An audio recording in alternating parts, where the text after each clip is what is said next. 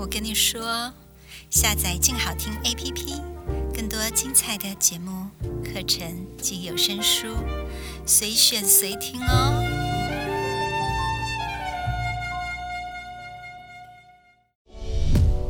影剧、音乐、动漫、游戏，只要能娱乐你的事，就是我们的事。欢迎收听《娱乐住海边》。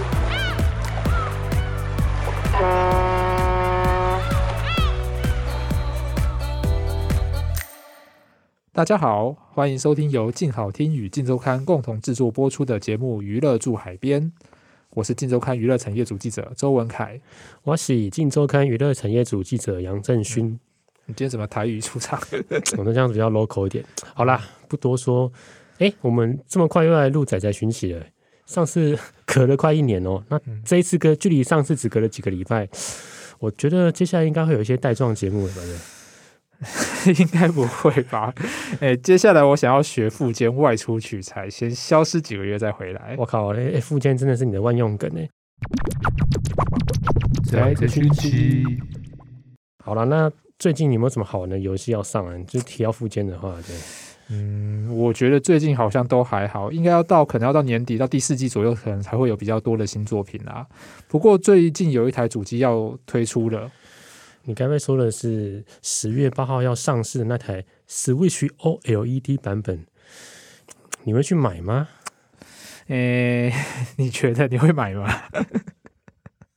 是不是把钱 OK, OK 沉默沉默，先把钱先把钱省下来，真的比较实际啊。我觉得看到那个东西以后，我就觉得嗯，可以暂时先不用考虑了，因为这次这个 OLED 版的这个规格，它其实没有太大的诱因哦，而且、嗯、对，看像我们两个都有 Switch 这个旧版主机。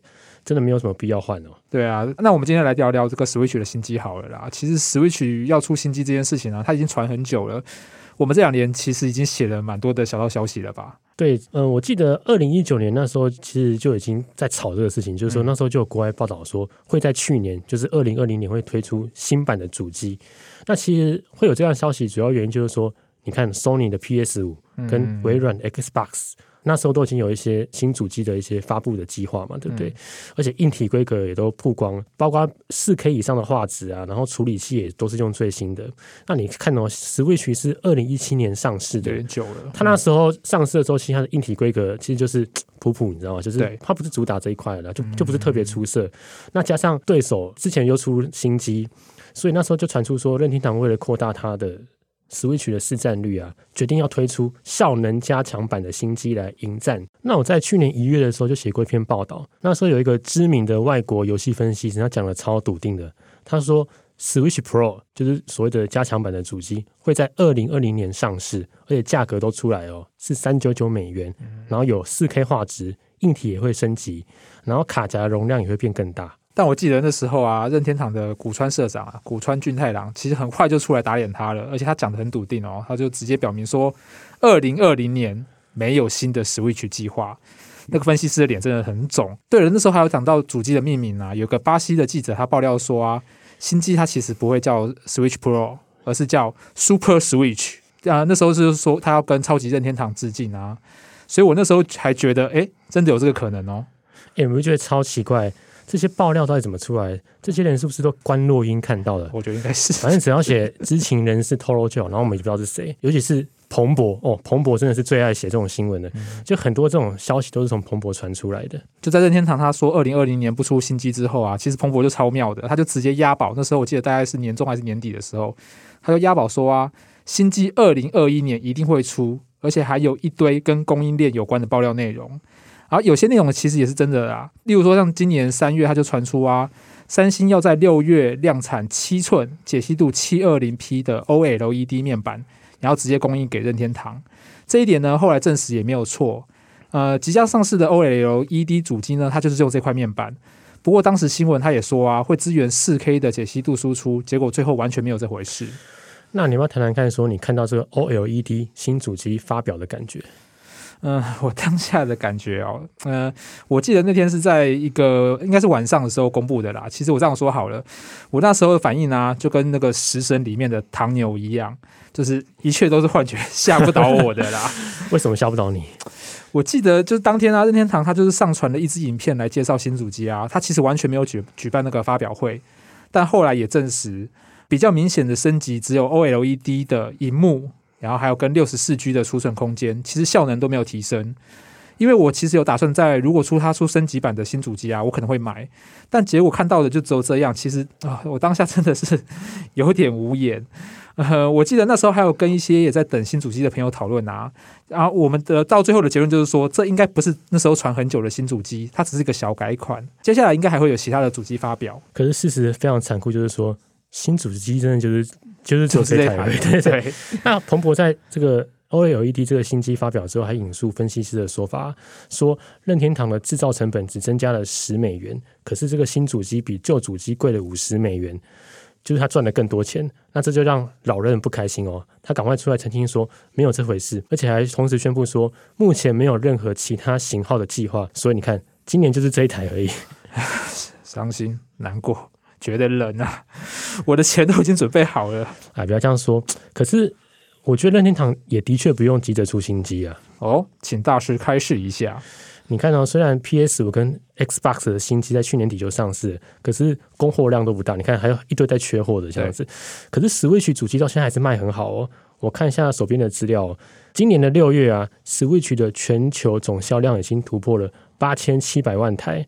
那现在是史上游戏主机销量排行榜的第七名哦，嗯嗯，而且老人一直强调说，哦，我不追求硬体效能，你看追求的是游戏性，嗯，就是给玩家特别的游戏体验是比较重要的。